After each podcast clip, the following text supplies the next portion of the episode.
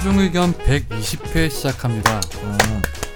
저는 진행을 맡고 있는 뉴미디어국의 권지윤 기자입니다. 권지윤. 오늘도 권지윤. 김선재 아나운서. 김선재. 안녕하세요. 김선재. 이상민 변호사님. 이상민. 계속 할 거야? 응.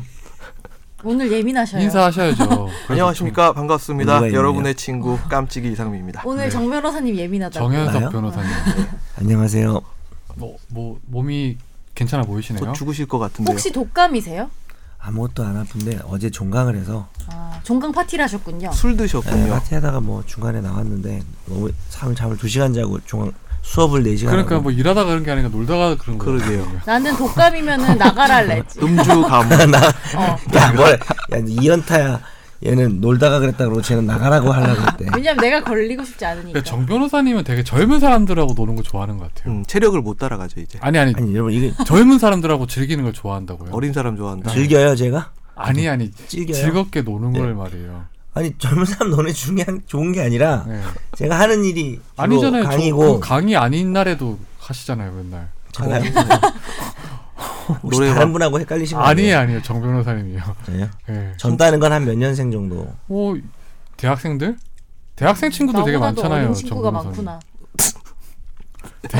어제 종강 파티에는 95년생들이 95년생이면 벌써 로스쿨 갈 나이. 김선재 아나운서가 몇 년생? 저 92년생. 저보다 3살 어린. 95년생이면 칼 졸업하면 99년생이 지금 이제 곧. 아, 애들이 너무 어리다니까 딱. 95년생이면 정 변호사님하고 20살 차이 나는 거네요. 20살 이상이죠. 제가 93학번이니까 더 나요. 걔들 엄마가 나랑 나이가 비슷하거나 그럴 수 있어요. 아 진짜네요. 정 변호사님이 올해 해 바뀌면서 49 되셨습니다. 9수 49제라도 아버지 같은 마음으로 함께 노나봐요. 아니 정 변호사님 요즘에 좀 안타까운 게 얼굴을 보고 있으면 마음이 아파요 좀. 제 걱정은 제가 알아서 나이가 좀 드신 것 같아요. 옛날보다 3년 전보다.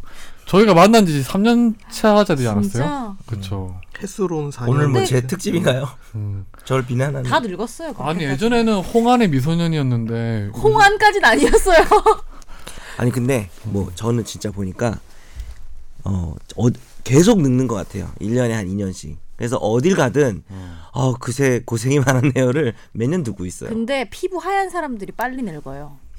죄송해요. 변호사님 피부 하얀가? 피부 하얗잖아요 되게. 근데 피부가 모르겠네. 약간 하얗고 약하신 분들이 뭐가 많이 생기고 뭐가 많이 와요. 아니 보통 그렇게 피부에. 얘기를 하면은 아니에요 괜찮아요 그렇지 않아요 이렇게 얘기를 해주는데 옆에서 피부 하얀 사람들이 빨리 늙어요. 정 변호사님 힘내시고요. 청취자 사연 하시죠. 끝난 건가요? 네. 앞에 오늘 서로는 다른 근황 토크 안 해요? 아니 지금 정 변호사님 되게 제 근황만 하지 말고 애기가 공룡 맥카드를 계속 사달라고 그러는데 어떻게 해야 될까요? 뭐요? 공룡 맥카드라고 터닝 맥카드 다음 시리즈예요. 다음 시리즈 공룡 맥카드. 터닝 맥카드가 이렇게 하면은 따닥 변하는 거 아니에요? 네 맞습니다. 사주시면 되죠 왜? 공룡이 뭐가 고민할 이유가 있는 거예요? 아 엄청 비싸고 한 개. 그 회사 주식을 사줘요 그러면. 아니 그 다음에 아빠가 회사를 사줬다. 그게 하나에 얼마예요? 그게 하나에 몇만 원 하죠. 근데 시리즈별로 모으니까. 아니 그래가지고 안 돼가지고 야 이게 또 생일이 4월 말이라고 생일날 사주겠다. 너 생일 몇 밤 자야 되냐? 100밤 자야 된다. 이렇게 설득을 해놨는데 아침에 오늘 일어나자마자 저한테 와가지고 물어요. 아빠 돈 있어요? 그래요. 갈취 아니에요? 아빠야 돈이 항상 많지. 아빠 빚밖에 없어. 이랬더니 미안해요. 그러면서 내 생일 이틀밤 자면 생일인데 이러는 거라. 지금 그래서 이거 어떻게 해야 돼 이거. 생일이 아직 많이 남았는데 이틀밤 지나면 자기 생일이라고 공룡 맥카드를 사내라는 거예요. 애가 헛소리를 하시죠. 그러니까 야 돌아버리겠어.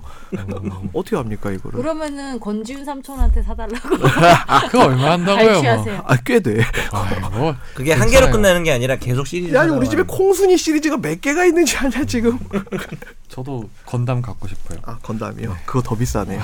슬프면. 네, 정치자 사연으로 넘어가시죠. 건담이 서늘하네요. 안녕하세요. 저는 골룸 팟캐스트 중에서 최종 의견을 가장 좋아하는 조용한 청취자입니다.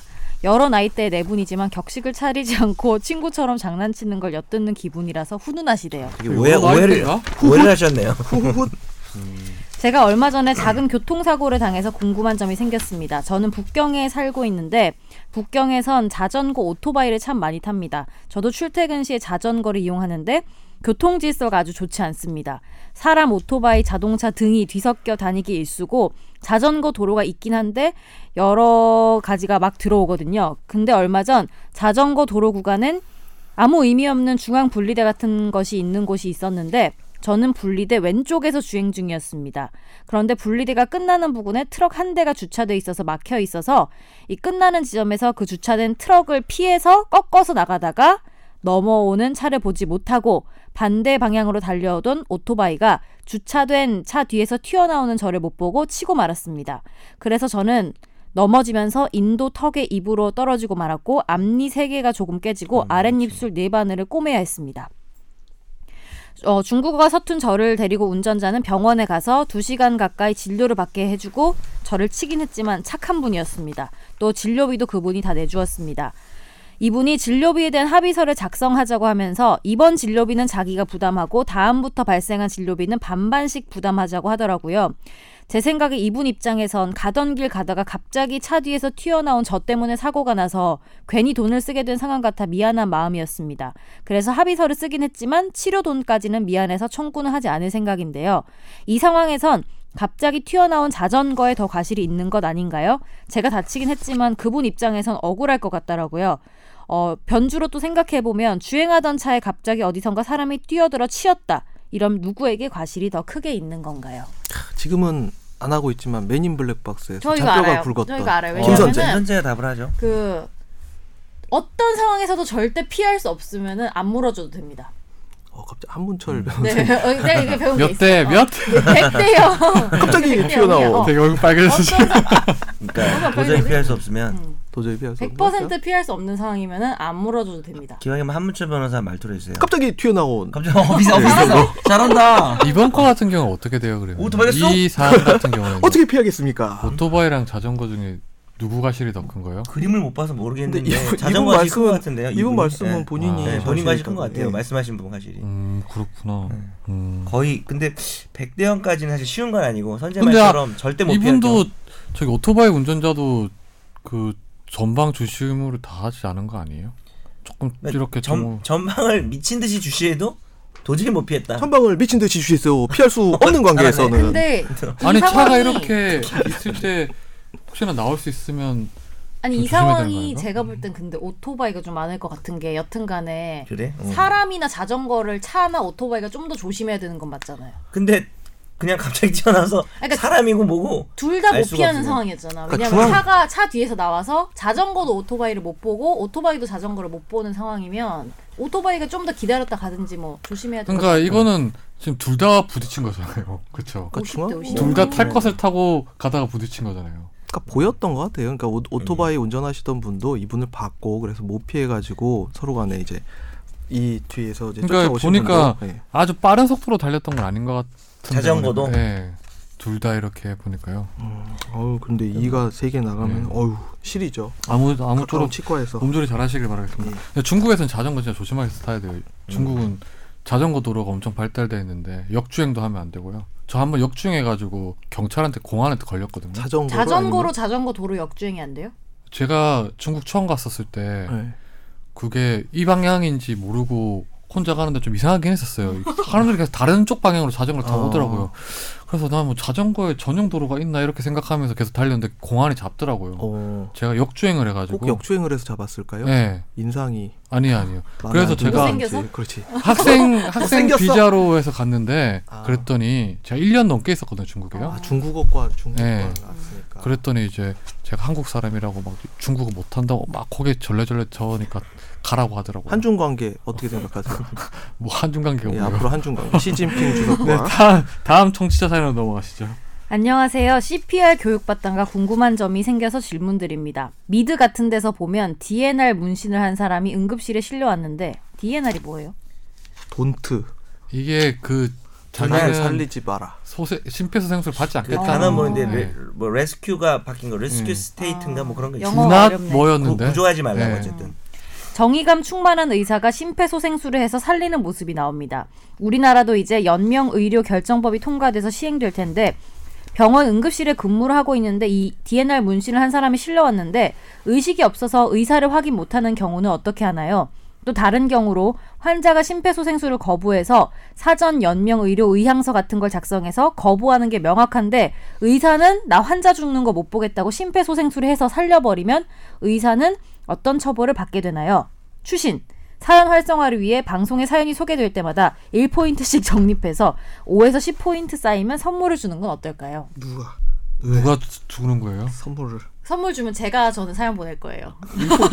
포인트를 이제 우리가 써야죠. 우리가 대답을 해주면 우리가 포인트를 써서 우리한테 그렇게 해야죠. 이분 진짜 좌절하겠다. 제안했는데 내가 보낼 거야. 이렇게 불친절하고 회의적인 답변을 하면 안 돼요. 자, 보시죠. 이거 일단 어떻게 가능할까요? 이거 나 결석했을 때 다뤘던 주제 아니에요? 생명 연장. 예, 이거 결석 여부랑 상관없이 답변을 하셔야 되는 거 아니에요? 웰다잉 뭐 이런 거. 아니 그때 뭐 했던 맥락이 있을 거 아니에요? 일본 이제 문신 그 DNR 문신을 한 사람이 실려왔는데 의식이 없어서 본인의 의사를 확인 못했다. 살려야죠. 이건 안 다뤘어 그때? 이게 문신이라는 게 그런 어떤 강력한 의사표시거나 이게 합의는 의사표시라고 볼 수는 없는 거 아니에요? 그렇죠. 문신 뭐 그 뒤에다 뭐 나비 문신 있다면서요. 전지윤 기자 엉덩이 부분에 나비 되게 안 어울려. 아니 근데 이게 뭐냐면 이거는 잘 DNR 아시죠 이거? 이 문신 외국 애들 많이 하거든요. 근데 그 문신의 뜻이 가령 뭐 예를 들어서 우리 그 이제 자기 장기 기증을 하겠다 어떤 상황이 일어났으면 장기 기증을 하겠다 이런 스티커 같은 거 붙이고 그러잖아요. 그렇죠. 네, 있죠. 예. 근데 그거하고 같은 의미로 이걸 받아줄 수 있을까? 근데 이거는 외국에서는 그렇게 하더라고요. 왜냐면 외국인들이 혹시나 모를 사고에 대비해서 DNR 문신을 하시는 분들 좀 있어요. 근데 스티커보다는 문신이 더 강한 거 아니에요? 그래서 저는 이거 남이 새겨줬다면? 이건 내 몸에 내가 새겼잖아. 그러니까 무슨 의미가 있을까요? 그러니까 심폐소생술을 받지 않게도 자기는 이 이유 사전 연명 의료 장치 이런 것도 안 하겠다라는 의미로 알고 있어요. 그래서 저는 자살을 하려고 했다는 뜻은 아니고 반드시 그죠? 근데 일단 연명 의료 결정법상 이 문신을 똑같은 의사 표시로 연명 의료 결정법에서 요구하는 어떤 무의미한 연명 치료의 중단에 준하는 의사 표시로 볼 수 있을 것인가? 그건 불가능하죠. 그렇게 해석하는 건 그렇게 볼 수는 없을 것 같아요. 저도. 그러니까 이제 외국에서는 그런지 모르겠는데. 이런 경우에는 뭐 이거를 구한 사람이 처벌을 받거나 책임을 지거나 그런 일이 없어요. 그러니까 이제 사전 연명 의료 장치를 자기는 하지 않겠다라는 표시가 우리나라는 법으로 어떻게 할지가 정해져 있잖아요. 예, 그 법 외의 수단으로는 할 수 없다는 그런 말씀이죠. 본인이 문신 하나 띡했다고 해서. 그렇죠. 그러면 이거는요. 밑에 나는 거부를 했다고 의사 표시를 했는데 의사가 살렸어. 처벌을 받지는 않고 뭐 손해배상 책임을 진다든지 그렇게 정말 될 수야 있겠죠. 그 작은 금액에. 그리고 이게 문신 뜻도 모르고 문신하는 사람들이 많아요. 문신에다 이렇게 해놓고 삭선을 모르고 이걸 한다고. 그럴 수도 있죠. 아니 진짜 그런 사람들도 있어요. 아니면 이름이 문상 거의 없지만 그래서 이거를 그렇게 명확한 의사 표시로 보기는 어려울 것 같아요. 아니면 이름이 두나리 씨 뭐 이래가지고 자기 이니셜 DNR. 저도 갑자기 왜냐하면 이게 DNR 문신 관련해서는 해외에서는 이걸 의사 표시로 보더라고요. 그래서 뭐 그런 나라 있더라고요. 저도 법에서는 우리 이게 외국에도 실제 그러면 이런 게 있으면 안 하는지가 좀 갑자기 궁금해져가지고. 그럼 해외 같은 경우는 이걸 그런 의사표시로 본다고 해서 그 사람을 심폐소생을 했을 때 사회 공익적인 측면에서 봤을 때 그 의사가 뭐 형사처벌을 받고 그런 나라는 없을 것 같은데요. 그러니까 저도 그게 어떻게 되는지 좀 궁금해요. 오히려 안 살렸을 때 처벌을 안 받을 수 있겠죠. 이거를 본 거. 그럴 수 있겠죠. 우리 그 정도 수준인 거죠, 사실. 근데 의사가 환자가 예를 들어서 사전 연명장치를 안 하겠다고 문서를 작성을 그거를 했다고 하더라도 자기가 살리고 싶어서 살리면 처벌을 받는 게 맞아요, 근데? 아니요, 저는 뭐 배상 책임까지 물 수 있는 게 맞나요, 근데? 그러니까 처벌은 불가능하고요. 그걸 처벌하는 범죄는 없고 위자료 나오고 이런 거 정말 위자료 소송을 해볼 만하겠죠. 내가 의사를 명확히 표시했는데 그럼 어떻게 해야 될까? 의사 입장에서 내가 보기에는 이 사람은 어찌하면 살 것 같다는 생각이 들어서 그 연명 장치를 좀 해야 될 필요가 있다고 보는데 우리나라뿐만 아니라 세계적으로도 그렇고 우리나라 같은 경우에는 생명을 구한다라는 것이 상당히 중요한 가치잖아요. 그래서 그 한 명을 뭐 구하면서 무슨 누가 죽었거나 이런 게 아니고 난 살기 싫다, 난 구했다 이런 부분에 대해서 위자료 소송을 생각해 볼 수 있다는 거지. 아니 근데 기각될 가능성도 커요. 자살하려고 한 사람 살려내는 것도 다 처벌. 그렇지 않죠. 절대. 그러니까 일단 우리가 구별해야 될 게 처벌은 없다 보시면 되고요. 죽을 사람 살리는 거 처벌 책임을 없다고. 못 든다는 거죠. 민사 책임으로 왜 내 의사는 왜 내 의사를 네가 막냐? 내 자유인데 죽든 살든 뭐 내가 어디 가려고 했는데 못 가게 감금하면 우리가 위자료를 물어줘야 되잖아요. 그리고 일단 이 전제 자체 이거는 그렇게 하기 좀 어려울 것 같다. 전제 자체가 잘못된 게 이거는 심폐소생술을 거부해서 사전 연명 의료 의향서를 작성해서 연명 치료를 거부한다 이렇게 케이스를 한번 내주셨는데 이런 상황에서는 이제 이 무의미한 연명 치료가 아니기 때문에 긴급 상황이죠. 그러니까 무의미한 연명 치료라는 게 지금 뭐 여러 가지 의사들이 뭐 합의도 하고 뭐 몇 사람 이상이 동의를 하고 이렇게 해야 되잖아요. 근데 저는 사실 이런 가능성 충분히 있다고 해요. 어떤 회사 한 2명 정도, 지금 2명이죠. 2명 예. 정도가 무의미해 보인다. 근데 한 명이 보기에 아, 이거는 진짜 내가 보기에는 가능성이 있어 보이는데 조금만 더 해보면 그랬을 경우에 의사는 어떻게 해야 될지 저거는 제가만 의사라면 잘 판단이 안 쓸 것 같아요. 예. 근데 저희 집안에 의사가 계셔서 아는데 이런 경우에 만약에 손해배상 책임을 물게 되면 병원에서 해줘요, 이 돈은. 그러니까 의사는 걱정 안 해도 될 것 같아요. 사실 저희가 이렇게 함부로 말하면 안 되는 게 의사 입장에서는 생명을 다루는 사람들이니까. 그렇죠. 이게 저희가 지금 이렇게 뭐 제3자적 입장에서 얘기하지만 당사자 입장에 넣었을 때 아 이거는 다른 의사 몇 명은 실제로 뭐 무의미해 보인다 하는데 자기가 보기에는 아 조금만 더 해보면 살 수 있지 않을까라는 생각이 들었을 때 그러면 의사는 어디까지 해야 되는지가 사실 좀 갈등이 될 것 같아요. 그 이야기를 우리가 안 다뤘나요? 다뤘습니다.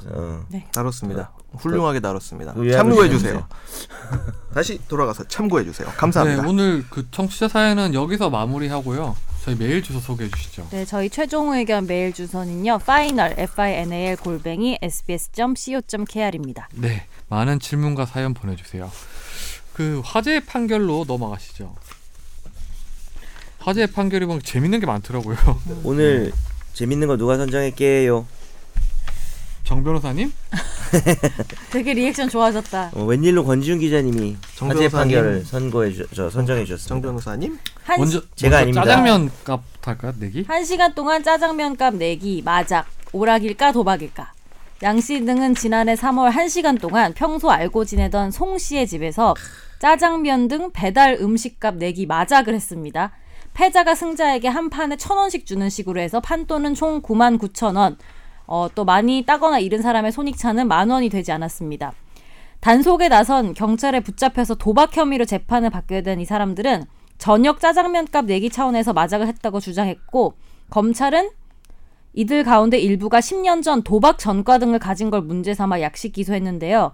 제주지법은 일시적인 오락에 불과하다며 도박 및 도박 장소 개설 혐의로 기소된 5명에게 무죄를 선고했습니다. 네, 사실 이거 판결을 판결 봤는데 저는 왜 이거를 기소를 했는지가 궁금하더라고요. 오히려 그러니까 기사만 봤을 때 그랬는데 판결문 읽어보니까 그러니까 이거는 전과 있으니까 전과가 10년 전 전과고 그리고 이게 가정집이더라고 보니까요. 20년 전 전과도 있으면 기소해버리죠. 뭐 창문 밖에서 다 볼 수 있고 많이. 아 인지사건인데 이거 가가지고 5명 유죄 받으면 자기 실적인데.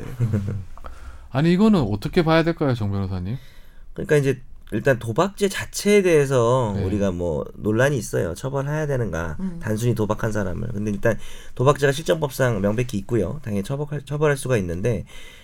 여러 가지 요소를 고려하죠. 법원은. 그래서 뭐 도박 시간, 장소, 이 사람 사회적 지위, 왔다 갔다 한 재물 크기, 네. 그리고 도박을 시작한 경위. 예를 들어서 뭐 거의 일처럼 매주에 한 번씩 하우스 만들어서 하고 이러면 처벌받을 수가 있는데 그냥 뭐 짜장면 한 그릇 우리 해가지고 먹자 이런 식으로 해서 이런 경위들을 봤을 때는 좀 도저히 이거는 유죄로 보기 힘들다는 거고 전 방금 이상민 변호사가 실정 얘기를 했는데 전 이 판결에서 가장 중요한 게 이 사람들이 전과가 있다는 게 전과가 있다는 이유만으로 이렇게 기소를 해도 되는가 그런 생각도 좀 들어요. 아 근데 이게 상황을 보면 사실 뭐 진짜 판결문이 좀 되게 짧긴 하던데 이게 그 판돈이 99,000원이잖아요. 그러니까요. 그리고 일단 이게 목적 자체가 짜장면값 내기였고 네. 또 친구 병문안 때문에 왔었잖아요. 그러니까 목적이 네. 다 명확하죠. 그런데 이렇게 변소를 했는데 그걸 검찰에서 기소를 왜 했는지가 좀 궁금하더라고요. 뭐 혹시 검찰 입장에서 생각해주자면은 이분들이 네. 뭐 그 최근에 예전에도 전과가 있지만 네. 뭐 계속해서 이런 도박을 했다는 무슨 정보나 있어서 했는데. 털었는데 이거 하나 나왔고 짜장면 하나 나왔고 뭐 그럴 수는 있겠죠. 친구들끼리 모여서 고수섭 치고 이럴 수도 있는 거잖아요, 사실은요. 그렇죠. 우리가 이제 법에서는 판결에서는 일시오락이라고 네. 하죠. 도박이 일시오락에 머문 우리가 명절날에도 해서 하잖아요. 네. 그래서 그런 경우는 아예 무죄인 거고. 네. 근데 이게 좀 심해져서 금액이 커지고 일상이 되고 그러니까 주기적으로 하고 특정한 장소가 도박 장소처럼 누구네 집, 상민이네 집, 뭐 안방 여기서 뭐 자주 모여서 한다 이런 경우는 처벌이 되고요. 근데 우리 법에 얼마 이상 뭐 이런 기준은 없어요. 판돈 얼마 이상이 없기 때문에 판결이 나오는 거에 따라 의존할 수밖에 근데 없습니다. 근데 금액이 되게 적어요. 예를 들면 이거부터 안 돼. 9만 원도 안 돼. 근데 매일 해. 그래도 처벌받을 수 있어요. 이제 그런 게 논란이 됐죠. 처벌될 수가 있는 거죠. 그러니까 매일 하면은 더 하면 아니 가족끼리 친목 도모한 사원 매일 저녁마다 고스톱 그쵸. 점당 뭐 한 10번짜리 치고 이러면 그건 처벌 아무도 안 해요. 근데 가족끼리 모여서 뭐 집 문서가 왔다 갔다 하고 이러면 나 오늘 형한테 집 잃었잖아. 이러고 그러면 더 각지가 되겠죠. 되게 돈독해지겠어. 잃을 집이 있어서 진짜 돈독해지겠는 게 그러면은 이래야 되겠다. 필참할 거 아니에요. 보통 가족 모임하면 한 명씩 빠지잖아. 야 오늘 집 따러 가자. 우리에 맞춰서 하자. 우리 나 형한테 임대차 보증금 잃었어. 이렇게 하면은 네. 현실적인 거. 다음 사연으로 넘어가시죠. 다음 판결로 넘어가시죠. 이것도 사연이죠? 네, 재밌죠 이것도. A씨는 술을 마신 상태로 운전을 하다가 20m 전방에서 음주운전 단속을 하는 경찰을 발견을 했고 이어서 곧바로 옆에 있던 편의점 안으로 들어가서 소주 한 병을 들이킨 거죠. 골 때리는 사람이. 네. 그러니까 저 앞에서 하고 있으니까 차 그냥 세우고 네. 무조건 편의점으로. A씨의 행동을 이상히 여긴 경찰관이 뒤쫓아와 말렸지만 이 손을 뿌리치고 A씨는 소주 반병 정도를 결국 마시고 10분 뒤에 측정한 A씨의 알코올 농도는 면허 정지 수치인 0.082%였습니다. 어떻게 됐을까요? 정말 이거. 하지만 단속하는 경찰을 발견하고 술을 마셔서 운전대를 잡았을 당시에 알코올 농도는 알 수 없는 상태였는데 검찰은 A씨가 단속 경찰관의 정당한 직무 집행을 방해했다며 재판에 넘겼지만 청주지법은 구체적인 공무 집행이 개시되기 전의 일이라며 무죄를 선고했습니다. 네. 이게 진짜 적용된 혐의는 위계에 의한 공무집행 방해인가요, 이게? 뭐 그럴 수 있죠. 위계랑 뭐 위력 이런 게 있는데 네. 뭐 뻔히 보이긴 하지만 이게 위계라는 말은 속임수라는 뜻입니다. 네. 네. 이게 보니까 맞네요. 그 위계에 의한 공무집행 방해 혐의로 기소가 됐는데 이게 무죄가 나서 사실 제가 보고 야 그러면 이 사람은 그 음주 단속을 피하기 위해서 지금 술을 마신 거 아니에요? 물타기를 한 거죠. 쉽게 얘기하면 지금 술타기죠. 술타기 그러네요. 운전 중 혈중 알코올 농도 재면은 0.05가 넘을 것 같으니까 네. 가서 그냥 술을 마셔버려서 도대체 운전할 때가 혈중 알코올 농도가 얼마냐가 좀 애매해져 버렸죠. 계산이. 그러니까 이게 지금 이런 범죄를 이런 행동을 왜 저지르게 됐는지를 먼저 저희가 설명을 해드려야 될 것 같은데 음주단속 같은 경우에는 운전을 할 당시에 얼마나 그렇죠. 술을 마셨는지를 증명을 해야 되는 거잖아요. 그렇죠. 0.05가 넘어야 되는 예. 거죠. 그런데 만일에 그 증명이 되지 않았을 때는 기소가 어렵고 처벌이 어렵기 때문에 거의 뭐 어렵죠. 그런 어떤 사각지대를 노리는 어떤 행동들이 좀 많아요. 그러니까 약간 예. 치사하고 도덕적으로는 뭐라고 할 수 있어도 법적으로 뭔가 처벌하긴 약간 거의 이 정도 되면은 평상시에 마음을 먹고 있었죠. 이 동선을. 왜냐면 사람이 그렇게 순발력 있게 행동을 못 하거든요. 아니 근데 이거는 근데 사실은 그 인터넷 작게 얘기한다고 안 들리나요? 인터넷에 보면 음주 단속 피하는 법 이렇게 해서 보면 막 어떤 방법을 누가 설명하는 것들 있잖아요. 그 중에 하나가 앞에서 단속하는 것 같으면 차를 놔두고 도망치라거나. 그 이창명 그 음주운전 그것도 사실은 결국 무죄가 됐죠. 네, 무죄가 됐죠. 그리고 뭐 차를 놔두고 슈퍼 들어가서 바로 술을 들이켜라. 그렇죠. 네, 그런 방법들을 얘기하는 사람이 있었어요. 근데 얘기해도 실천을 하는 사람은 이런 사람이 있는지 우리가 참 말이 쉽지 네. 몸으로 행동으로 옮기기가 힘들거든요. 군대 가기 전에도 거기 그 신검 받기 전에도 뭐 이러면 뭐 4급 받습니다, 5급 받습니다, 별별 것 다 있거든요. 그쵸, 그때 간장 먹기. 뭐 아니 근데 저는 그때 뭐였냐면 학문이죠, 학문. 네. 그것도 실제로 누가 연예인해서 기소가 됐잖아요. 쿨케이 네. 어떻게 하는 거였지? 항문에 힘줘가지고 괄약근에 힘줘서 혈압 높여서 혈압 높여. 쿨케이가 유명하죠. 쿨해. 근데 이거는 그러면 그러니까 이거 우리가 방송이 이게 이창명 씨도 그렇고 뭐 이창명 씨 뭐 유죄라고 말할 수는 없겠죠. 무죄가 나왔으니까. 근데 이 사람도 그렇고 이게 어떤 음주운전을 회피하는 것으로 방법으로 활용될까 봐 참 걱정되긴 하네요. 근데 이게 사실 그 검찰에서도 음주운전 혐의로 기소를 안 한 이유가 리드마크 공식으로 해보니까 아 당시에 이게 아리까리 네. 하니까 술을 마셨는지 0.05가 넘는지에 대해서 그래서 공직방해로 넣었는데 법원에서 이거를 처벌 안 해버리면 이 방법을 계속 쓰게 되면 어떡해요 그러면요? 그게 걱정이긴 한데 처벌을 못해요 이거. 왜냐하면 일단 네. 리드마크 공식 설명해드리면 지금 측정했던 시점이랑 운전했던 시점 시간이랑 사람의 어떤 생체 리듬을 계산한 공식이 있어서 네. 측정했을 때 0.8이고 소주 반병 빼고 네. 뭐 이런 식으로 사실 운전 중은 방금 전이었겠죠. 뭐 한 몇십 분도 안 됐겠죠. 계산했더니 이분이 0.05가 안 된다고 판단한 거예요. 그러니까 뭐 위드마크 공식이 100% 정확한 건 아니잖아요. 위드마크 공식이 허점이 많잖아요. 그리고 이 행동을 한 사람이 사실은 안 걸릴 수도 있었겠죠. 0.05가 안 됐을 수도 있는데 불안하니까 자기가 술은 먹었으니까. 근데 이게 이 사람이 술 마시면 자기가 100% 걸릴 것 같으니까 마신 거잖아요. 그렇죠. 아니면 뭐 소심하거나 그건 소심한데 행동은 과감하네요. 소심한 건 아닌 것 같아요. 네네 그러네요. 그래서 기소는 방법이 없으니까 나쁜 놈이라는 생각이 들잖아요. 우리가 들어도 솔직히 치사해. 그렇죠. 나쁜 놈에 속하죠 사실은. 그래서 위계에 의한 공무집행 방해를 했는데 여러분 이 위계에 의한 공무집행 방해가 성립하기가 진짜 힘들어요. 예를 들어서 수사기관 가서 우리가 다 거짓말했어 물어보는데 완전히 거짓말로 대패해서 다 교묘하게 그래도 성립 안 하거든요. 왜냐하면 기본적으로 우리 법원이 공무집행을 방해할 정도가 되려면 그러니까 공무원이 알아서 어느 정도는 해야 된다는 거예요. 얘들이 아무리 속여도 시민들이 속일 수 있다는 거예요. 기본적으로 공무원이 밝힐 의무가 있고 특히 아까 선재 아나운서 읽었지만 자 음주 단속하겠습니다 했는데 갔으면 이거는 거의 가능한데 저 앞에서 발견하고 이런 설명 하나도 좀 내가 조심스러워 이렇게 하면 사람들이 이렇게 할까봐 발견하고 뛰어가서 그 술을 마신 거잖아요. 이거 방송의 공익성에 너무 반하는 거 아니에요? 이렇게 얘기했대요. 근데 이거는 저는 사실 그러면 이거 처벌 방법이 없어요. 앞으로 이런 방법을 쓰면 이게 처벌을 못하게 됐을 경우에 너무 악영향이 클 것 같아요. 저는 궁금한 게 공무집행 방해 말고 다른 걸로 걸 수는 없어요?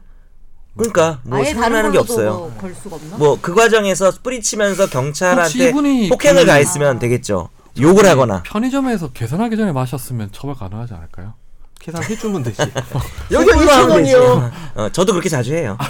먹으면서 까면서 와가지고. 그거 안 되는 거 아니에요? 저는 마트에서도 그래요. 아, 그래요? 초콜릿 이거 왜 그러냐면요. 정말 싫어하겠다. 되게 비매너다. 아니 이렇게 조그맣게 뜯어서 한 개를 먹어보고 맛있으면 몇 개를 더 살라고.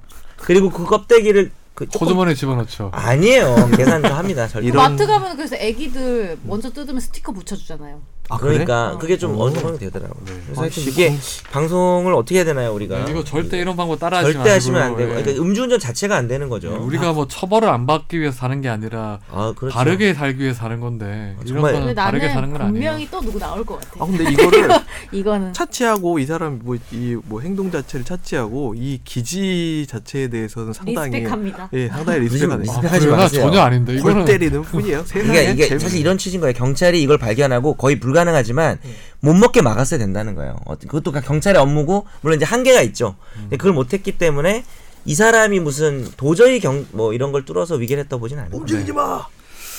네, 오늘 그 화재 판결은 여기서 마무리하겠습니다. 으아. 그리고 집중 탐구 주제가 우리 메일 주소 얘기 안 하시나요? 아까 했어요. 한번 더 할까요? 한번 더 해요. sbs.co.kr인데 앞에 파이널을 붙여주시면 됩니다. 네, 파이널. 그 집중탐구 주제는 최근에 가장 문제가 됐던 이슈인데 지금도 계속 현재 진행형인 상황이긴 한데 우리 한번 다뤘었죠. 그렇죠.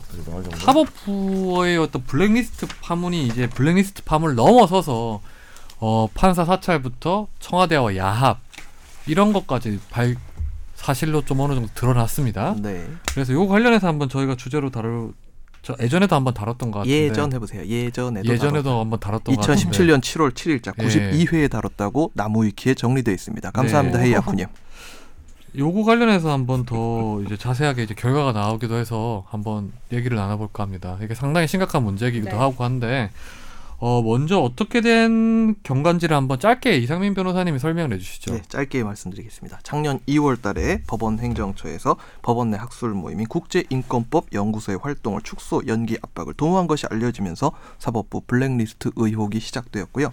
여기에 대해서 3월, 4월간에 사법개혁 저지 의혹 진상조사위원회가 구성이 되어서 1차 진상조사 보고서를 코트넷이라고 하는 법원 내부 전자통신망에 게재가 되었습니다. 이때 나왔던 두 가지 골자가 뭐였냐면 첫 번째 판사 블랙리스트라는 것은 존재하지 않는다. 두 번째 법관 독립의 학술대회 축소 연기 압박 그리고 이 당시에 국제인권법 연구의 기획팀장으로 있던 이모 판사님이 있었는데 이모 판사님에 대한 부당 인사 부분에 관해서는 이규진 양형실장한테 책임을 묻는다라는 두 가지 내용으로 정리가 되었죠. 결론적으로 판사 블랙리스트라는 것은 존재하지 않고 그냥 이규진 판사가 충정에 의해서 한 행동이다. 오바를 했다. 이런 식으로 정리가 되었습니다. 그리고 이제 김명수 대법원장이 취임한 다음에 이제 새롭게 이제 추가조사위원회가 발족을 있죠? 그렇습니다. 작년 9월 25일에 김명수 대법원장이 취임을 하면서 블랙리스트 문제는 가장 먼저 해결해야 될 것이다 라고 일가를 하면서부터 법원 추가조사위원회가 발족해서 조사를 시작을 했습니다. 그리고 이제 그제 이제 결과가 나왔는데 상당히 충격적이었어요. 저희가 오늘 자세히 다뤄볼 내용이 이 내용이 어떤 그 결과였는지를 한번 다뤄볼까 하는데요. 먼저 이제 블랙리스트가 없다 이렇게 일부 언론에서 얘기하는데 블랙리스트를 넘어서는 어떤 것들이 많이 나왔어요. 블랙리스트.hwp 파일이나 블랙리스트.doc 파일이 발견되지 않은 것은 사실입니다. 그런데 블랙리스트는 꼭 그렇게 써 있어야 되나요? 근데 누가 블랙리스트를 그렇게 몰래 만들면서 제목을 블랙리스트 그러니까 그것도 웃기다. 정현석 블랙리스트 점시였지. 블랙리스트를 넘어서는 어떤 내용들이 있었는지를 보면 이게 특정 판사들을 구분을 했죠. 행정처에서 그런 문건이 발견됐어요. 컬러로. 즉 법원 행정처 그리고 법원에서 당시 그 당시에 이제 가장 각 대법원장 시절마다 역점 사업이라는 게 이제 있거든요. 이용훈 대법원장 시절에는 항상 내세웠던 게 구술변론. 계속 그걸 내세웠고 양승태 대법원장 시절에는 이제 상고법원을 엄청난 이슈로 내세웠는데 이 상고법원 문제에 기타 법원 수뇌부의 입장과 입장을 달리하는 법관들한테 특정 판사들이라고 칭합니다. 이분들의 동향과 관련된 비공식적이고 광범위한 정보 수집 활동이 이루어졌음이 발표가 되었던 것이죠.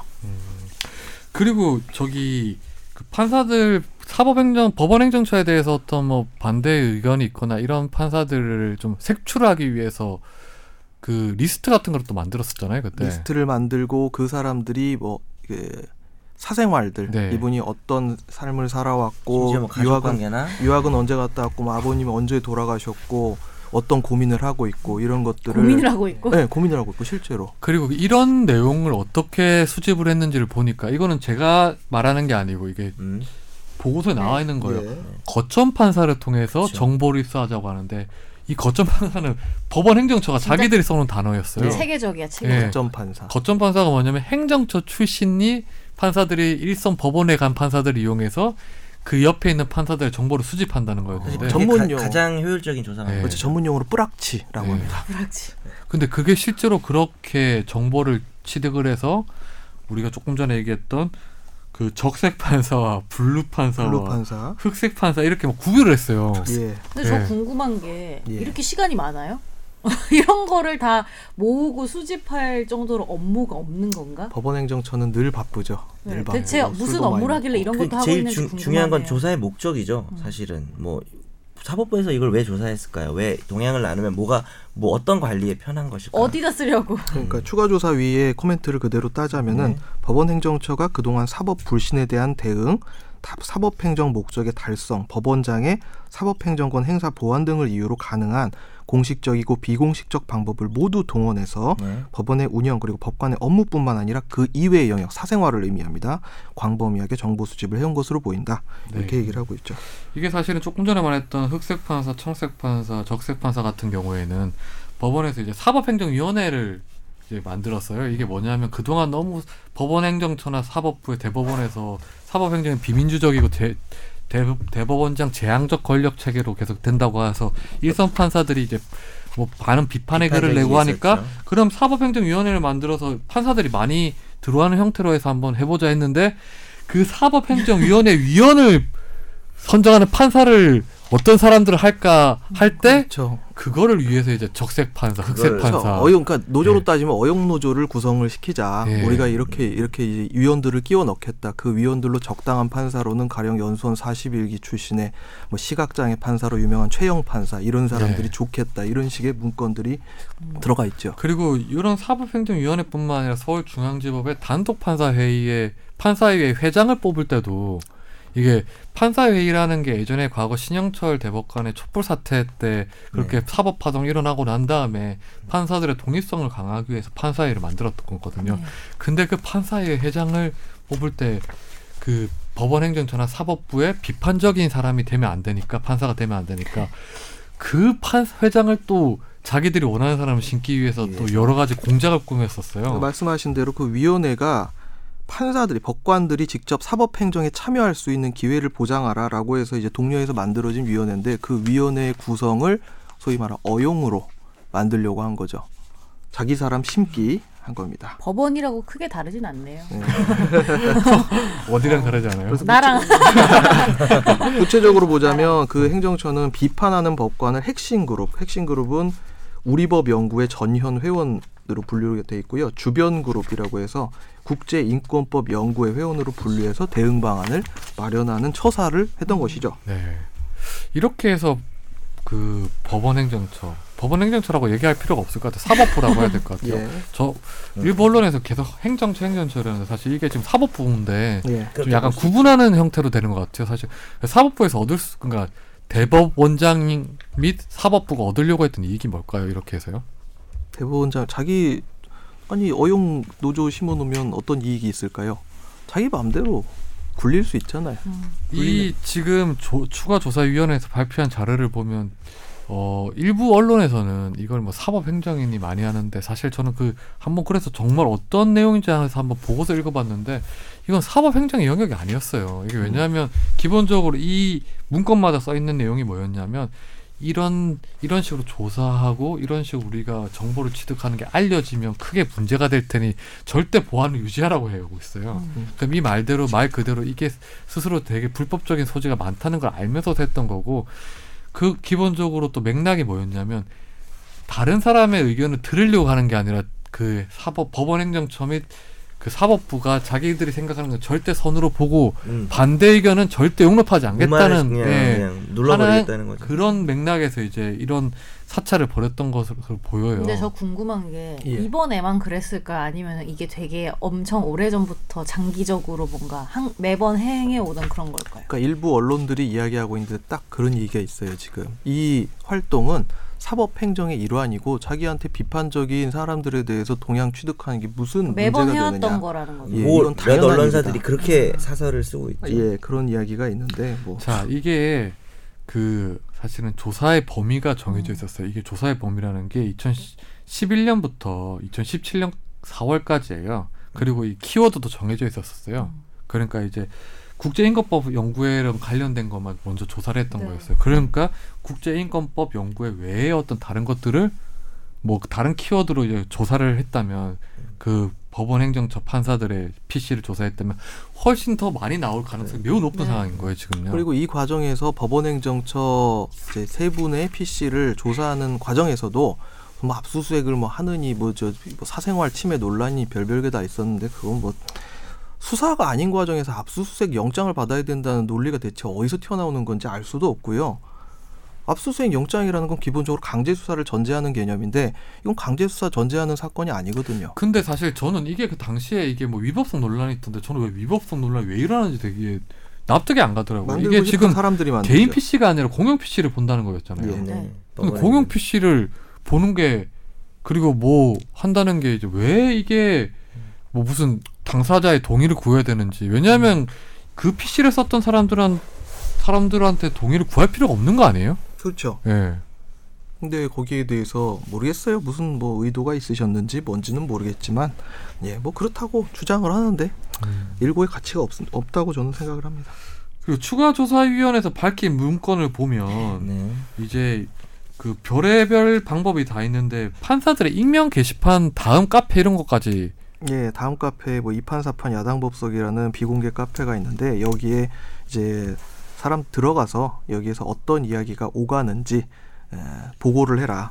다음 카페에서 거기에 이제 주로 소장파 판사들 자기 목소리를 내는 판사들이 여기서 이야기를 하니까 여기도 프락치가 등장.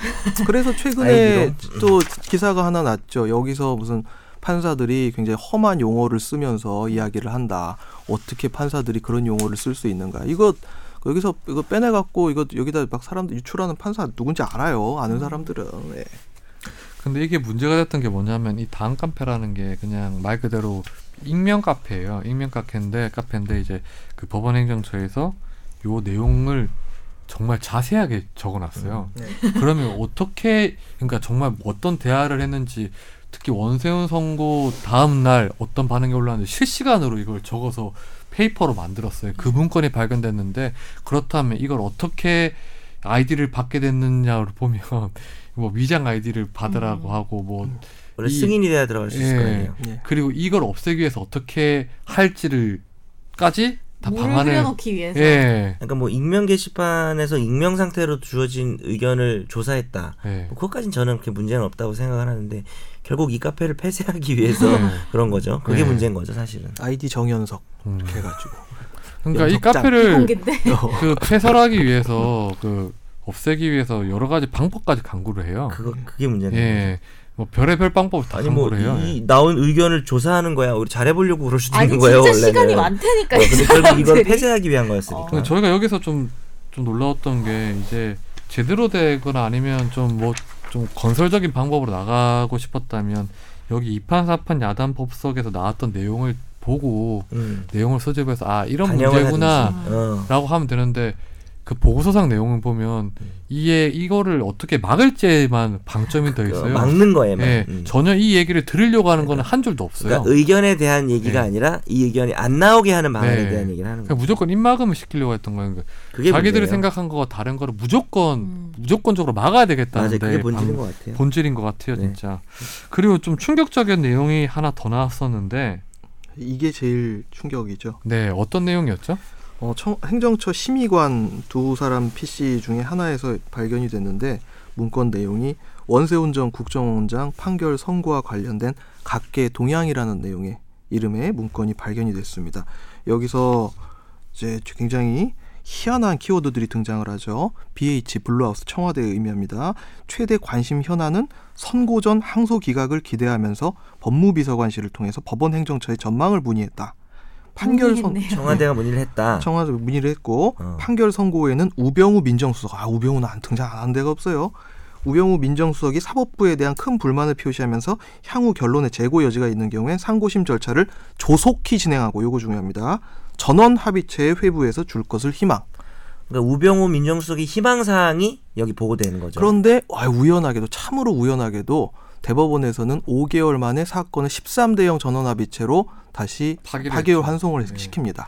사실 뭐 유죄 무죄 취지는 유불 안 했어요. 예. 그냥 그 증거법상 당시에 그 진혼 파일 같은 경우에 그거를 증거로 인정할 수 없다는 취지로 보냈는데 예.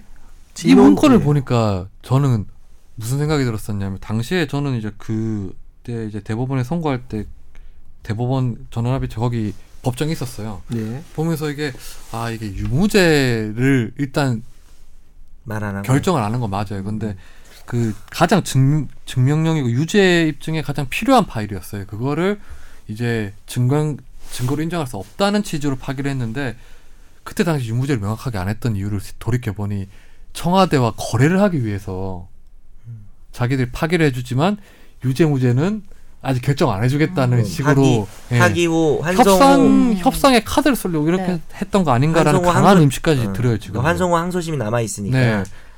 만일에 이제 대법원 전원합의체에서 이걸 무죄 취지로 해버리면 결정이 다 나버리는 거잖아요. 하급심에서는 그걸 따라야 되니까. 그런데 일부러 그렇게 안 한 걸 보면 중간 정도로 상고법원이랑 거래를 하기 위해서. 마지막 카드를 남겨둔 거 아닌가. 무슨 우리 대법원에서 그런 험한 일을 했겠어요. 대법원은 그러실 분들이 아닙니다. 근데 만약에 그렇다면은 그때 결과만 보고 열심히 이걸 분석하고 설명하려고 했던 그런 것도 되게 자존심 상하네요. 그렇죠. 예. 이제 그런 의혹이 불거지자 우리 또 대법관 어르신들께서 그저께인가요? 어저께인가 오후 4시에 모여가지고 이야기를 하셨죠. 우리는 법과 원칙에 따라서 판결을 한 것이고 누구로부터 절대 압박을 받은 적이 없는데 무슨 소리냐. 굉장히 불쾌하다. 이런 말씀을 하셨습니다. 정말 반성 없어요. 네. 이 사람들. 대법관들 지금 문제 많은 것 같아요.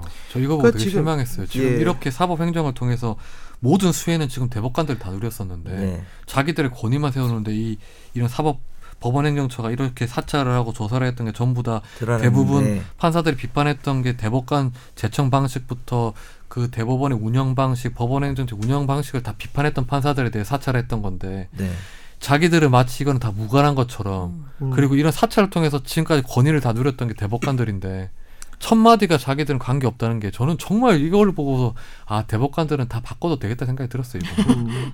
정말 필요 없는 사람들의 생각이 들었어요. 실제로 대법관들이 이렇게 말을 하니까 그리고 우리가 뭐 넘어갔지만 전원합의체에 회부된 것 자체도 그러니까 이게 꼭 다 전원합의체에 회부되는 게 아니잖아요. 근데 우병우 민정수석이 희망한다고 해서 전원합의체에 회부시킨 것 자체도 그리고 이제 13대 0이 나온 것까지 전원합의체로 가는 이유는 그러니까 대법원의 원래 소부에서 재판을 하게 되는데, 소부가 아닌 전원합의체로 가는 이유는 소부에서 서로 간에 이야기를 하다가 아, 이 부분은 다퉈볼 여지가 있기 때문에 서로 간에 이게 얘기로 끝낼 게 아니라 대법원 전체 대법관들이 모여서 얘기를 하자 이렇게 됐기 때문에 전원합의체로 가는 건데, 거기서 왜 13대 0이 나오는지, 그러면 소부에서 해결하면, 이게 사실 소부에서 하면, 소부에서 대법관들이 큰 사건을 소부에서 안 하려는 이유가, 예를 들어서 상식에 좀 어긋나는 판결을 가끔 할 때가 있어요. 그러면 소부가 책임을 따앉아야 되는데 전원합의체로 가면 대법관들 개인한테 비판이 안 가거든요. 네. 그래서 그걸 노린 거고, 13대 0 같은 경우에는 예를 들어서 반대 의견이 있을 경우에는 그 찬성 의견을 했던 사람들에 대해서 비판해 갈 수 있으니까, 저는 이거는 이런 식의 13대 0 판결은 좀 문제가 있다고 봤었는데, 특히 이런 과정이 드러난 이상 이 판결은 명확하게 잘못된 것이고, 대법관들 같은 경우에는 지금 이렇게 어제 그렇게 자기들이 성명서를 냈던 대법관들은 첫 마디가 사실은 뭐 반성한다 이런 게 아니고, 사실 추가조사위원회가 구성되기 전까지 대법관들이 한마디도 없었어요. 마치 신선처럼 자기들 행동하고 있었는데 자기들 신선이 아닌가 이런 지옥 같은 일 벌어지는 상황에서 가장 사법부 어른이라는 사람들인데 이 사람들이 지금 외마디가 지금 자기들은 잘못 없다 이런 말을, 이 말을 들으니 진짜 일반 평판사들 입장에서 어떨 테고 일반 시민들 입장에서 어떨 것 같아요. 근데 이런 식으로 할 거면은 13대 0이나 1대 0이랑 똑같은데 한 명이서 다 하지 그냥 13명이서 뭐 해야 돼요? 그러게 왜 그랬을까? 그러니까 이 문건에서 판사 동일체의 원칙입니다. 예, 이 문건에서 빼도 박도 못하는 이유는 이런 얘기가 나오죠. 판결 선고 전에 법원 행정처에서는 매우 민감한 사안이기 때문에, 왜 정권의 정당성에 직접적인 영향을 미칠 수 있는 사건이기 때문에 우회적이고 간접적인 방법으로 항소심 재판부의 의중을 파악하려고 노력하고 있음을 알리는 한편, 누구한테 알립니까? 청와대에 알린다는 얘기죠. 재판 결과에 관해서는 이것도 중요해요. 1심과 달리 결과 예측이 어려우며, 1심과 달리 1심 판결에서 무죄가 나왔죠. 공선법 위반 부분에 대해서 무죄가 나왔다가 항소심에서 뒤집혔는데 1심과 달리 결과 예측이 어렵다? 이거는 1심 판사가 사건 내용을 흘렸다는 거죠. 그리고 그분은 희한하게 또 승진을 하시네요. 1심 판사가. 그 뭐 1심 판사가 뭐 흘렸다 뭐 이게 단정적으로 얘기할 수 없지만, 그런 지금 발견된 문건을 보니까 이렇게 그 거점 판사를 통해서 성향 분석을 해보니 이 사람은 무죄를 선고하기 빠르 보이는데 이렇게 판단했을 수도 있을 것 같긴 해요. 예측이 쉽다라는 뜻이니까요. 근데 어쨌든 사건, 그러니까 그 사람 성향만으로 한 것 같진 않고 지금 법원에서 심리를 자기들끼리 내부적으로 얘기를 하잖아요. 그게 판사가 흘렸는지 말씀대로 단정은 못하지만 그게 나간 건 확실한 것 같아요. 왜냐하면 결과 예측이 가능하다는 게 단순히 성향 파악 문제는 아닌 것 같아요. 그렇죠. 지금 그렇게 하면 이렇게 안 쓰여 있을 거거든요. 근데 진행하고 있는 게 나간 거예요. 판사가 흘렸는지 모르지만. 근데 2심은 이제 완전히 딱 닫아놓고 절대 밖에 얘기하라고 하니까 이제 유죄가 나왔죠. 그 판결 정보를 사전에 흘리는 거는 현행법상 처벌 가능하지 않아요? 그거는 처벌 가능할 것 같아요. 뭘로 가능해요? 그러니까 이야기를 심리는 미공개라는 거는 헌법에 규정이 돼 있어요. 행정처도 불안해하고 있다는 입장이면 알립니까? 스스로 막 기는 거죠. 아이고 저희도 불안한데요. 어휴, 저희가 최대한 알아가지고 보고하겠습니다. 이런 지금 입장인 것이고, 그리고 선고 후에는 법원 행정처가 법무비서관을 통해서 사법부의 진의가 곡해되지 않도록 상세히 입장을 설명함. 청와대 왜 무슨 진의가 어쩌고저쩌고, 우리의 실제 이건 그거 아닌데 아유 유죄가 나왔네요. 아이고 죄송합니다. 빨리 저 이거를 전원합의체 회부를 시켜가지고요, 파기환송을 시켜드릴게요. 그 표현 부분을 보면서 현직 판사들이 정말 탄식을 했을 것 같아요. 이걸 보면서 이거는 청와대랑 친한 것보다도 더 부끄러운 거야. 그냥 무릎을 꿇은 거죠. 창피했을 것 같은데 판사로서 스스로. 청와대의 어떤 법무비서관실 정도로 대법원이 된 거죠. 아니 그러니까 이게 뭐 하다못해 박근혜 선생하고 직접 맞대면을 하면 뭐 얘기라도 안 해. 무슨 뭐 민정수석 우병우 앞에서 무릎 꿇고 막 그래. 대법관들이 짬밥이 얼마고 우병우하고 짬밥 차이가 얼마나 나는데, 우병우가 화내면 그 연속 기수 몇 개씩 높은 아저씨들이 아이고 죄송합니다 이러고 있어요. 사실 이 문건이 나오면서 그 당시에 예전에 문제가 됐던 고 김영한 청와대 민정수석 비망록이 다시 주목을 좀 받고 있어요. 예. 당시 이제 그 비망록에 보면 김동진 판사가 있는데, 당시 그 원세훈 판결 1심을 비판했던 판사예요. 지로기마 판결이라고, 이게 선거법 무죄를 선고 비판했던 판사인데, 그 비망록에 보면 그 김동진 판사를 지목해서 직무배제 방안 강구 필요로 이렇게 적혀 있어요. 그런데 실제로 이제 이렇게 그 비망록에 적히고 난 지 얼마 후에 대법원에서 정직 2개월의 징계를 실제로 내렸어요. 세죠. 정직 정말 센 거죠. 정말 센 거예요. 예. 그리고 여기 이 대응 방향의 문제점은 양승태 대법원장의 역점 사업이었던 상고법원 도입 문제. 상고법원 무슨 어디 옛날에 법원 가보면은 무슨 상고법원 랩 버전이 있어요. 우리는 상고법원 너무 좋아해. 막 이런 말도 안 되는 그 이제 유튜브 가보면은 조회수 50회 이런 쓸데없는 거 있거든요. 상고법원 도입 문제와 이 원세훈 사건을 딜을 치자는 방안이 제시돼 있었기 때문에 네. 엄청난 지금 파문이 일어나고 있는 거죠. 근데 사실 파문에 비해서 법원의 반응이 좀 시원찮아요. 판사들의 반응이. 이게 판사들이 마치 일부 판사들이긴 하지만 글을 보면 블랙리스트 안 발견됐는데 어떤 판사는 지방의 한 예. 부장판사는 누가 책임질 거냐 이런 글을 또 올렸대요. 예. 저는 이 조사보고서와 별첨 자료를 보면서 그런 말을 어떻게 할 수 있는지가 그러니까요. 진짜 궁금해요. 블랙리스트의 의미를 정말 예. 블랙 이렇게 해가지고 검은색으로 된 파일을 안 발견 못했는데 선재스 블랙리스트 이렇게 김선재 거 블랙리스트라는 거는 몇 명을 찍어서 그 사람을 관찰 대상으로 삼는 건데 이거는 전체 동향 분석이 돼 있는 거잖아요. 그리고 이제 마지막으로 이게 지금 법원에서 어제 대법원장은 뭐 입장 발표를 했어요. 뭐 예. 참담하다 하고 네. 이제 뭐 약간 반성에 띄는 어떤 입장을 발표했는데 그건 없어요. 계속 법원 내부에서 해결을 하겠다는 취지로 얘기를 했는데 이거는 수사까지 갈 사안 아닌가요? 뭐 특검이라도 지금 해야 된다는 이야기가 나오고 있고 물론 법원에서 법원 입장에서 검찰한테 수사를 받는다 이건 치욕이고 있을 수 없는 일이라고 생각을 하겠죠. 그런데 지금 2차 추가조사위원회의 결과에서도 결국 블랙리스트라는 게 있었는지 없었는지 여부에 대해서는 뭔가 이렇게 뚜렷하게 얘기를 한 게 없었고 무엇보다 760개 지금 결국 이제 까보지 못한 파일들이 있는데 네. 그 파일들에 대해서는 보면 제목부터 좀 험한 문건들이 남아 있거든요.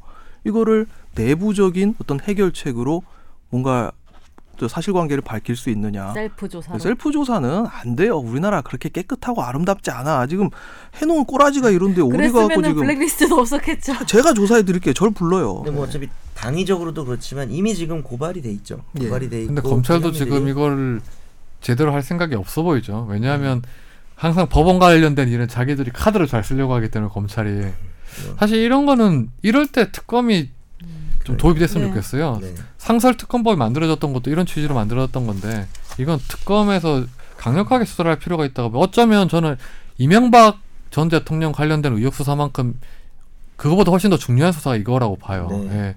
왜냐하면 대통령 관련된 수사는 지금까지 몇 차례 있었지만 대법원장, 대법원 관련된 수사는 없었어요. 이게 왜 저는 그랬는지 잘 모르겠지만 이거는 이번 참에 해서 다시는 이런 일이 벌어지지 않도록 단절이 필요할 것 같아요. 이번 거는요.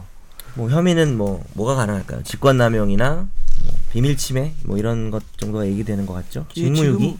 지금 뭐 김기춘 전 실장이 지금 징역 4년 받았고 네. 조윤선 전 수석이 지금 또 징역 2년 받고 다시 수감이 됐지 않습니까? 원래 제일 기분 더러운 게 바깥 공기 쐬고 먹었다가 이제 다시 들어가면 기분 진짜 더럽거든요. 밀당. 네, 그거 힘든데. 거기에서 문제됐던 이슈가 그대로 여기서도 등장을 할 수 있는 거죠. 거기서도 네. 블랙리스트였으니까요. 네. 저는 사실 이 아직 열지 못한 비밀 파일 760개가 되게 궁금해요. 너무 많다 근데. 이거는 지금까지 공개했던 자료들은 전부 다 그냥 복원했더니 나왔던 것들인데 지금 비밀 암호가 걸려있는 파일을 못 열었다는 거잖아요. 네.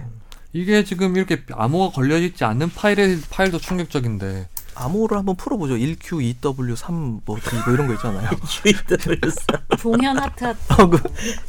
종현 하트하트는 뭐야? 갑자기 그걸 생각하는 선재 씨가 더 대단한 것 같아요. 여기서 사실 지금 760개 파일 중에는 어떻게 나올지 맞춰보세요. 뭐 여러 가지 특정 판사에 대해서 뭐 좀 뭐 술자리 발언 아니면 이런 것까지 아니면 뭐 누구랑 골프를 쳤네 이런 것까지 다 있지 않을까? 50도 아니고 지금. 네. 그런 게 있지 않나 생각도 들어요. 근데 딱 이걸 보면서 저도 이게 허걱했던 게. 이 담당 이제 판사들 뭐 적색 판사 뭐 블루 판사 이런 식으로 구별해 놓은 그 판사들 명단이 있잖아요. 블루가 좋은 거예요? 2순위, 1순위 적색, 2순위 블루, 뭐 3순위 뭐 블랙 이런 식으로. 블랙이 제일 오히려 그런가요? 나도 사법행정위원회 이제 추천해야 될 사람 명단 중에 이렇게 1순위, 2순위, 3순위를 구분을 해가지고 쫙 이제 써놨거든요. 적색이 제일 그런 거고요. 1순위에요. 1순위. 훌륭한 사람. 네. 우리말 잘 들을 것 같은 사람. 네. 근데 거기 보니까 제 친구들도 이제 계시고 제가 거기 이제 활동 중에 그런 판사들의 SNS를 이렇게 살펴보는 얘기도 이제 나와 있는데 제가 그분들 SNS에 가서 싸지른 똥이 되게 많거든요. 자꾸 아이 나는 뭐 이거 경력 판사나 경력 법관이나 경력 검사는 이제 글렀구나. 아니 760개 안에 막 이상민 변호사랑 친구 이런 것도 있는 거 아니에요? 그럴 수 있겠네요. 똥을 싸질러. 근데 그런 게 있을 것 같다는 생각이 들어요. 이게 특정 판사뿐만 아니라 저는 혹시나 그 판사 그 어떤 사건 뭐 되게 사회적으로 큰 파장을 주는 사건들 있잖아요. 예. 그때 이 합의 과정을 사전에 보고해서 뭐 듣고 이런 게 있지 않나 이런 생각 의심도 들고 영장 같은 경우에 보면 영장이 정말 판례가 없으니까 자기 제멋대로잖아요. 예. 그 영장 관련해서 뭐 보고나 이런 게 있지 않나 싶어요. 사전 보고 받고 그렇죠. 이번에는 어떻게 할까 뭐 그 영장을 통해서 법원이 권력 유지를 상당히 많이 해요. 제일 중요한 부분이죠. 예, 정치권에 대해서도 시그널을 많이 보내는데 이런 관련된 보고가 있지 않을까라는 의심이 들어요. 그리고 제가 그러니까 이 얘기를 듣고 머릿속에 탁 튀어오른 게 뭐냐면 경력 판사를 뽑을 때 국정원에서 조사를 하고 이랬거든요. 네. 그리고 이제 과거에 경력 판사를 뽑을 때 대부분 이제 통용됐던 기준들이 있는데 이게 양승태 대법원 시절에 많이 이게 바뀌었어요. 그래서 가장 문제가 됐던 게 연수원 4등을 수료하고 나왔다가 민주노총으로 처음 갔던 여연심이라고 하는 변호사님이 계신데 이분이 이제 경력판사 지원을 했는데 탈락을 시켜버린 거예요. 연수원 4등이면 그 당시에는 그냥 자유용권이에요. 네, 자유용권인데 이 사람이 아예 탈락이 된 데 대해서 아 이거는 뭔가 문제가 있잖아요. 이분이 뭐 막 자기 사익을 추구하고 살아온 게 아니었거든요. 그럼에도 불구하고 이런 결과가 나온 데 대해서 굉장히 내부적으로 문제가 많았는데 거기에 대해서 대법원은 아니다. 우리 그냥 기준에 따라가지고 명확하게 얘기를 한 거고 우리의 어떤 그런 결과에 대해서는 토를 달지 말라라는 입장을 취해왔거든요. 예, 결국 판사를 뽑고 관리하고 어떤 조직을 운영하는 데 있어서 자기네들의 말을 잘 듣고 자기네들의 이야기에 토를 달지 않는 판사 조직을 만들기 위해서 이러한 행동을 조직적으로 해왔다는 게 밝혀진 아마 이상. 아마 양승태 대법원은 예. 그걸 원했던 것 같아요. 판사를 원했던 게 아니라 셀러리맨들을 원했던 그렇죠. 것 같아요. 예. 그래서 이런 식으로 사찰도 하고 뭐 청와대랑 야합도 하고 뭐 그랬던 것 같은데 아 이거는 이제는 뭐 수사는 반드시 필요한 것 같아요. 더 이상 법원에서도 네. 뭐 이거를 뭐 내부적으로 해결하겠다 그러면 안 될 것 같아요. 왜냐하면 국정원이 지금 망한 게 내부적으로 계속 셀프 개혁만 하다 망했거든요. 지금요. 보세요. 국정원 사라질 위기잖아요. 지금 곧 있으면 사라지겠죠. 예. 국정원이 과거 박근혜 정부에서 보면 여러 차례 문제가 났는데 박근혜 대통령이 계속 셀프 개혁만 시켰잖아요. 그러다가 아예 이제 그 조직이 존폐 위기까지 모였는데 아마 법원 역시 그런 전철을 밟지 않기 위해서는 더 이상 내부 개혁으로 힘들고 외부의 어떤 공정한 수사나 이런 걸 받아야 되지 않을까 싶습니다. 셀프로 해서 될 일이었으면 이미 네, 됐겠죠. 그렇죠. 네, 오늘 방송은 여기서 마무리하겠습니다. 안녕히 계세요. 안녕히 계세요.